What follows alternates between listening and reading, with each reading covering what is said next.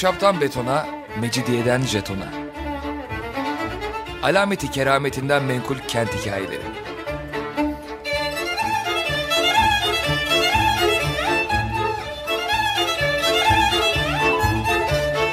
Hazırlayan ve sunan Pınar Erkan.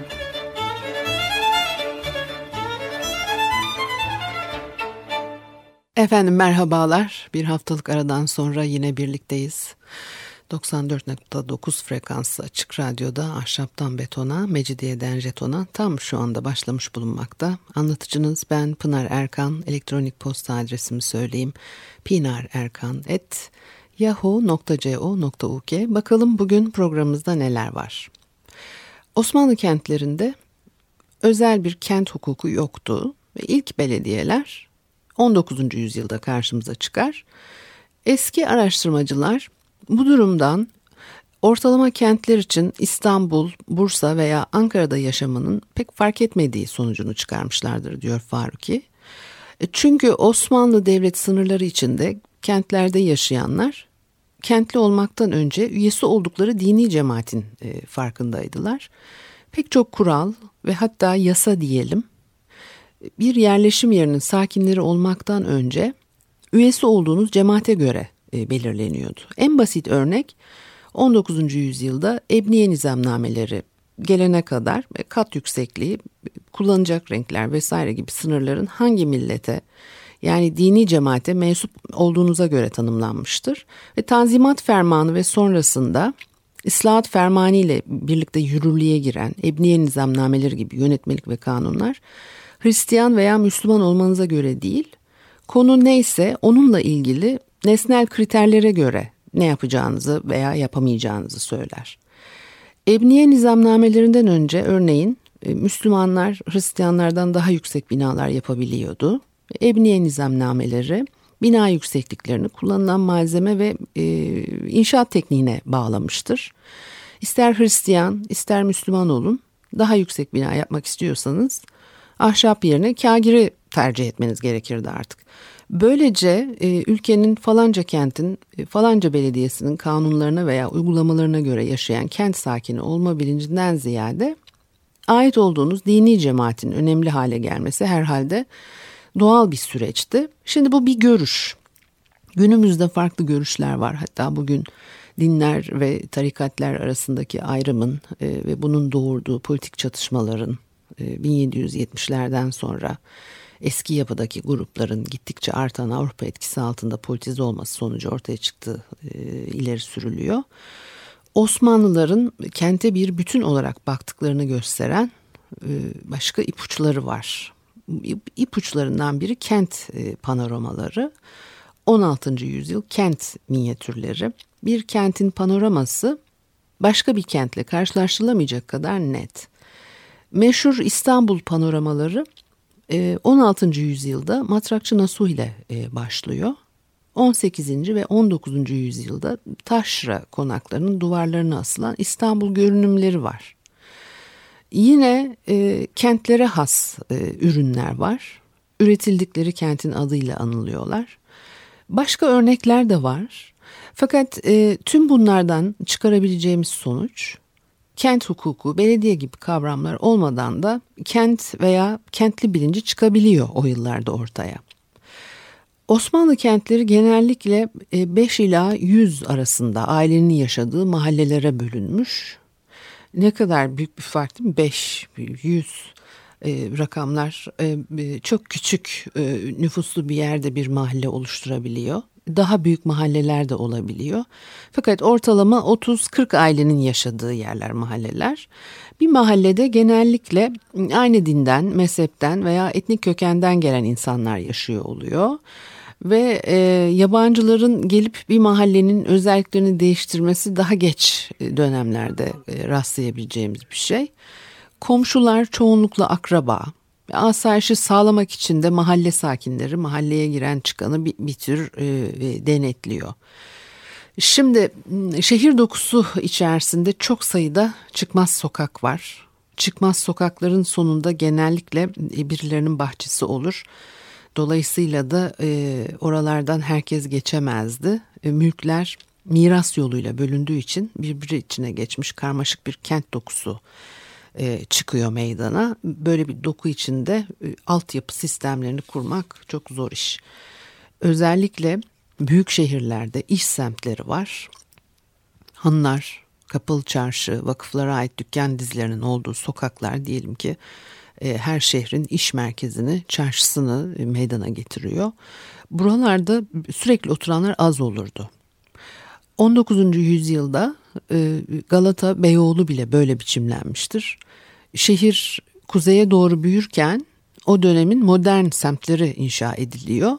Galata iş merkezi olarak gelişti. Gündüz burada çalışanlar akşam Beyoğlu'ndaki evlerine gidiyorlardı.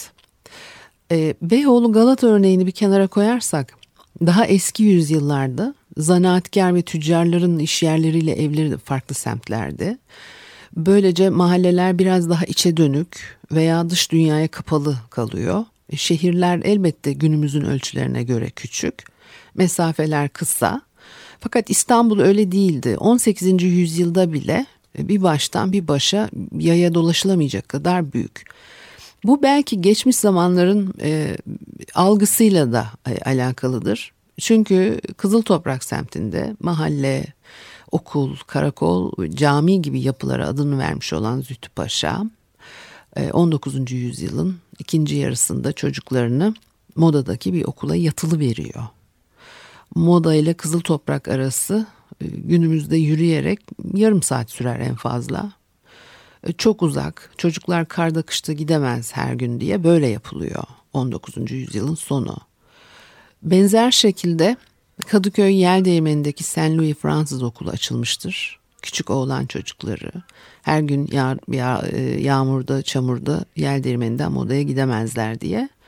Kadıköy Yeldeğmeni ile Moda arası da herhalde yarım saatten fazla sürmez. Şimdi bütün bunlara işte bu mahallelerin içine kapalı olma hali, belki işte o altı yapının o kadar olmaması, kaldırım yok, yollar çamur içerisinde falan, hani biz bazı kabullerle yaşıyoruz bugün ama anlayış bu ve yaklaşım da bu. Üsküdar, Kadıköy, Galata ve Eyüp'te ikinci derecede kentsel merkezler oluştuğu için insanların çalışmak için çok uzaklara gitmesi de gerekmiyordu. Konutlarla ilgili daha önce konuşmuştuk. Günümüze kalan konut örnekleri ağırlıklı olarak on dokuzuncu yüzyıldan, belki tek tük on sekizinci yüzyıla ait örnekler bulunur. Daha öncesine ait e, halkın yaşadığı evlerin neye benzediğini bile e, terekeleri yorumlayarak çıkarmak bir parça mümkün olabilmişti. Mesela en gösterişsiz kamu yapısına e, kitabe konabilirken evlerde tabii hiç rastlanmıyor buna. Ve Faruki'nin verdiği bilgilere göre birkaç yıl önce Mudanya'daki bir ahşap evde tarih kitabesi bulunduğunu fark edince çalışmayı yapan ODTÜ Mimarlık Fakültesi Restorasyon Bölümü çok heyecanlanmış. E yok çünkü yani büyün, bulunması büyük olay. on altıncı ve on yedinci yüzyıllarda Anadolu'daki evlerde genellikle aileler tek yaşıyor çünkü evler minik. Mesela on yedinci yüzyıla ait kadı sicillerine göre Kayseri'de tek ya da iki odalı hane sayısı tüm hanelerin yüzde altmışını meydana getiriyor. Fakat enteresan olan ev fiyatları at, kumaş gibi malların fiyatlarından bile ucuz olabiliyormuş, biliyor muydunuz? E, o zaman niye bu insanlar bu kadar küçük evlerde yaşıyorlardı? Çok ilginç. Evler e, genellikle aile reisi olarak değerlendirilen evin babasının e, mülkiyetinde. Adam öldüğü zaman miras yoluyla oğluna, kızına, e, karısına paylaştırılsa bile hisselerin aile içinde karşılıklı satılmasıyla yine tek bir kişinin mülkiyetine geçiyor. Yine de eşlerin e, ortak mülkiyetinde konutlar da var ve e, sadece kadınlara ait mülkler de var.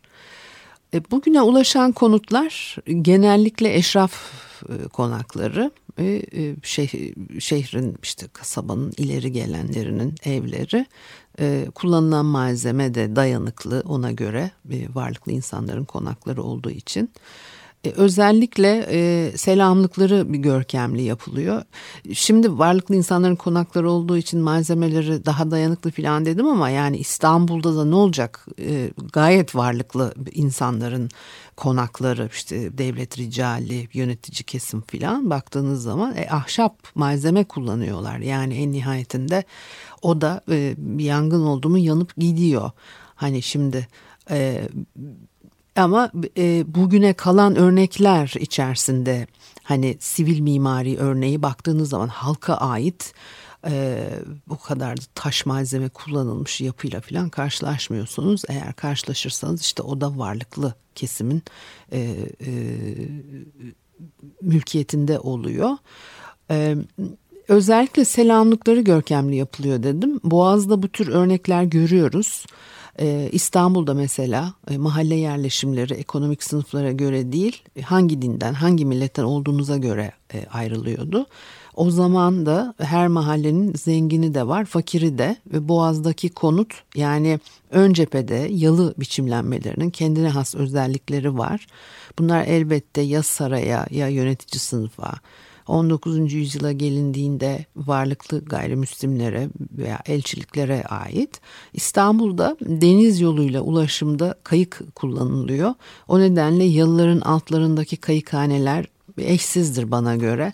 Bugün artık e, yani çok az da örnek kaldı tek tük kayıkhaneli e, yalılar. Boğaz'da sıradan bir günün akışında kayıklara binip bir yerden bir yere gittiğimizi düşünemiyorum. Ama bugün kayıklar bin dokuz yüz seksenlere kadar hala İstanbul'un günlük yaşamı içinde yerlerini koruyorlardı. O gün öylesine aklınıza esip kayık kiralamanız falan mümkündü yani. Ve ulaşımın çok kullanılan bir aracı olma özelliğini elbette çoktan yitirmişlerdi ama kayıkla açılabilirdiniz gayet makul bedellerle. Şimdi artık öyle bir şey kalmadı. Boğaz'a tekneyle açılmak başka bir şey ve küçük bir zümrenin yapacağı şey. Tabii ben halktan söz ediyorum. Bir müzik arası verelim, ondan sonra devam edelim. Geçmiş güzel günleri ruhumlanıyorum.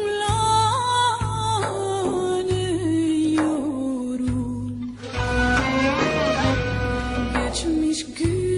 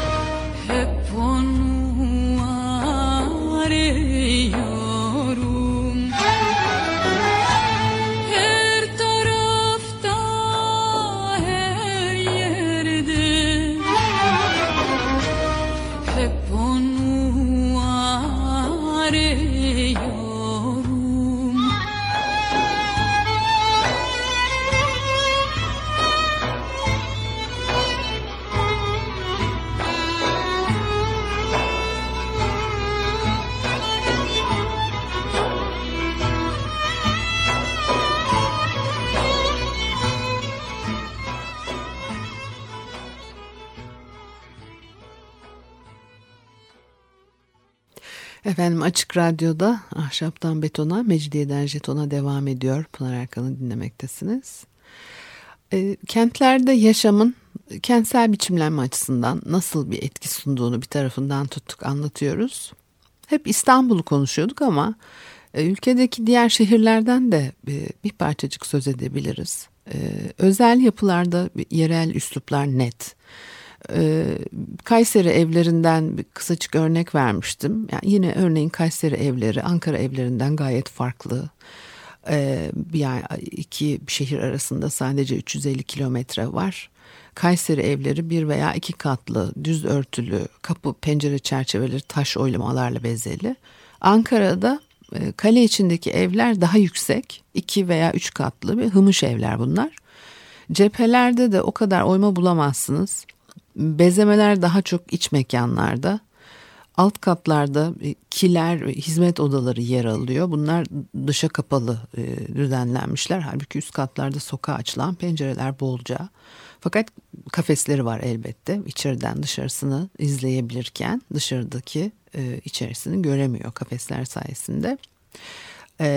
Mesela taşra eşrafı İstanbul'un konaklarına da pek meraklı. Ankara'da İstanbul'un etkisiyle on yedinci yüzyılda tek katlı yapılardan iki üç katlı yapılara geçilmiş. on sekizinci yüzyılın ikinci yarısında sarayda ve yönetici sınıfın konaklarında odaların duvarlarına manzara resimleri işliyorlar. Aynı dönemlerde taşra eşrafının evlerinde de görülüyor manzara resimlerinin duvarlardaki örnekleri. Bunların çoğu yangınlarda gitmiştir. Bir de elbette günümüzde artık tarihi konutlar da sayılı. İnşaat spekülasyonu sebebiyle kalanlar da yıkılıveriyor. Şu anda cumbanın ne olduğunu bilmeyen genç bir nesil var karşımızda. Cumba deyince armut gibi bakıyorlar. Ecdadımızla cumba nevinden bağları tamamen kopmuş durumda. Birkaç seneye kalmaz balkon nedir onu da unutacak nesiller gelecek. Yani e, yöresel üslupta e, yeri var bu İstanbul konaklarından çıkma manzara resimlerinin. Taş konaklarının duvarlarına da taşınması e, tarihsel bir değişim sürecinin e, parçası. on yedinci yüzyıldaki e, Ankara ve Kayseri evlerinde e, tek odada ocakla ısınılıyor. Yazın sıcaklar geldi mi üst kattaki daha serin odalar da kullanılabiliyor. Bir odadan diğerine de pek geçilmiyor. Odalar genellikle bir sofa etrafına dizili. Sofa günlük yaşama alanı, bir de tabii yatak odası yok. Yataklar sabah oldu mu yüklüklere kaldırılıyor. Mutfak da yok ya, yıllardır şaşar dururum buna hep. Ee, Osmanlı evlerinin nasıl döşendiğiyle ilgili bilgiler de genellikle konaklardan kalanlar. Odalarda pencere boyunca sedirleri hepimiz biliyoruz. Ee, yöresine göre de kumaş kullanılıyor. Mesela ipeğiyle ünlü Bursa'da her gün kullanılan minderler kaba ipekli kumaşlardan yapılırmış. Evlerde dokunabiliyormuş bunlar. Daha incelikli ipek, kadife minderler de var. Bazen sedirlerin üzerine de halı yayılıyor. Osmanlı evlerindeki halılarla ilgili en kayda değer bilgiler Macaristan'da tutulmuş kayıtlardan çıkıyor. Macaristan'da birisi öldü mü vasiyetnamelerde ve terekelerde halıların bulunduğu odaları da belirtiyorlar. Her bölgede rastlamadığımız bir şey bu. Anadolu'dan halı getirtiyorlar. Macar soyluları Orta Çağ'ın uzantısı taş konaklarında duvarlara halı asılıyor. Bu pek çok yerde ısıyı tutmak için kullanılan bir yöntem. Mesela meşhur Macar saraylarından birinde pek de büyük olmayan bir odada yedi halı birden asılıymış. Halı hediye etmek filan da adettendir ya evlenenlere veya çeyizle gelir. Halının varlığı bir tür zenginlik alameti veya halı yoksa ay bu fakir diyebiliyor konu komşu. Kiliselerde de kullanılıyor halı. Bizim camilerimize de sevilir halılar. on altıncı yüzyıl sonlarına ait bir belgede adamın biri camiden halı çalmış.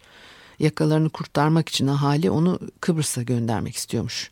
belgede geçen e, konu bu. Demek ki sadece e, camideki bir halıyı çalmaktan ibaret değil mesele. Kim bilir adam daha neler çalıyordu. Duvarlara e, e, halı değil de belki e, farklı dokunmuş e, e, kumaşların aç, asılması saraylarda da uygulanan e, bir şeydi geçmiş yüzyıllarda. E, camilerin kapılarına örtülür biliyorsunuz. E, yukarıdan aşağı işte o içeri kapı açık olduğu için içeri girip çıktıkça ısı kaybı olmasın diye geçmiş yüzyıllarda e, zaten muhtemelen o duvarlara e, kumaşla kaplama alışkanlığı da e, bunun bir uzantısıydı veya işte bir aynı uygulamanın farklı bir e, türüydü. Bugün tabii hiç böyle şeyler yapmıyoruz ama geçmiş yüzyıllarda odaları, mekanları ısıtmak tabii problem olduğu için o kumaş hem ısı yalıtımını sağlıyor, belki biraz ses yalıtımını da sağlıyor iç mekanlarda. Osmanlı saraylarında da var, yalılarda da var. Avrupa'da, kiliselerde de, işte Macaristan'da da E, halılar bunu bu şekilde öne çıkıyormuş. Şimdi bazı yerlerde ölen kişinin üzerine halı örtülürmüş. E, sonra da cenazenin ardından camiye bağışlanırmış o halı. Avrupa ülkelerinde e, özellikle İtalya, İngiltere ve Hollanda'da on altıncı. on yedinci yüzyıllarda Osmanlı topraklarından gelme halılar kullanılıyor. on beşinci yüzyıldan beri de tablolarda görülür. Belki daha eski zamanlardan bile başlamıştır bu. Düşünsenize günümüze ulaşan tablolar halıdan çok. O zaman da halıcılığın ve de Avrupa'daki halı ticaretinin kapsamını tablolardan çıkarmak mümkün. Örnek veriyorum. bin beş yüz kırk ila bin yedi yüzlü yıllar arasını kapsayan bir monografide sadece Hollandalı ressamların yaptığı tablolardan çıkarılmış yaklaşık bin halı örneği bulunuyor. Fakat bir de ne olmuş? Bugün Hollanda'daki koleksiyonlarda sadece üç adet Doğu halısı mevcut. üç! Ne kadar halı e, nereye gitmiş belli değil. Ee, yani kulağa da inanılmaz geliyor. Bin halı örneği tablolardan çıkartıyorsun. Ondan sonra dönüp bakıyorsun müzede üç tane var. Başka ressamların başka tablolarında da çok sayıda halı var. Ama onlar Osmanlı evleriyle ilgili bilgi veremez bize. Çünkü bu ressamların gördüğü halılar işte Venedik düküne, efendim İngiliz kralına gönderilmiş diplomatik armağanlar veya Anadolu şehirlerinde batıya ihraç edilmek üzere dokunmuş halılar. Avrupa pazarına uygun olsun diye geleneksel motiflerde değişiklik yapıp yapmadıkları da meçhul.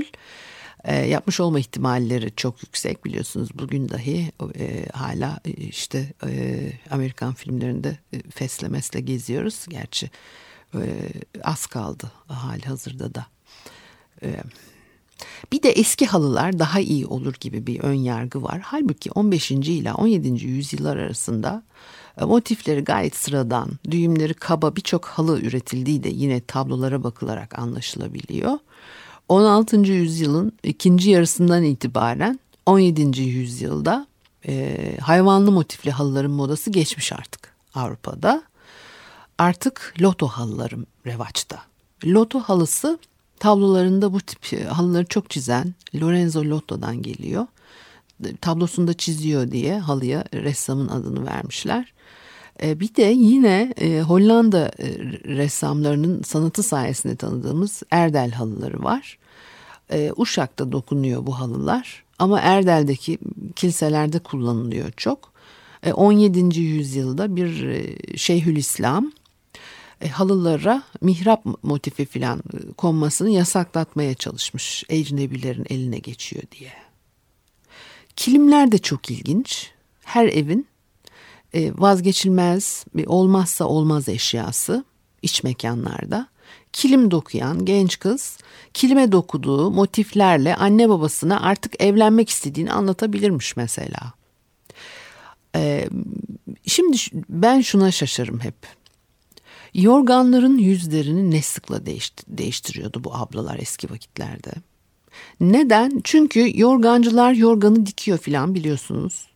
o vakitler bugünkü gibi uyduruk silikon yok bilmem ne yorganlar kullanılmıyor. Sonra yorgancının diktiği yün veya pamuk yorganın çarşafı alta gelen, hani bizim üstümüze örttüğümüz tarafa teyellenerek tutturuluyor.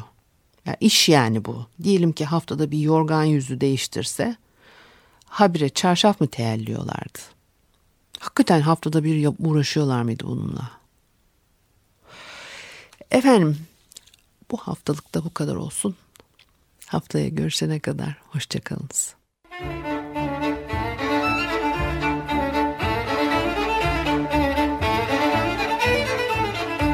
Ahşaptan betona, mecidiyeden jetona. Alameti kerametinden menkul kent hikayeleri.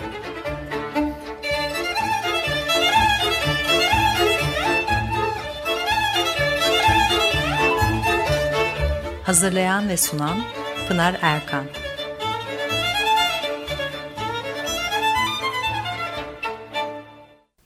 Açık Radyo program destekçisi olun. Bir veya daha fazla programa destek olmak için iki yüz on iki alan koduyla üç yüz kırk üç kırk bir kırk bir.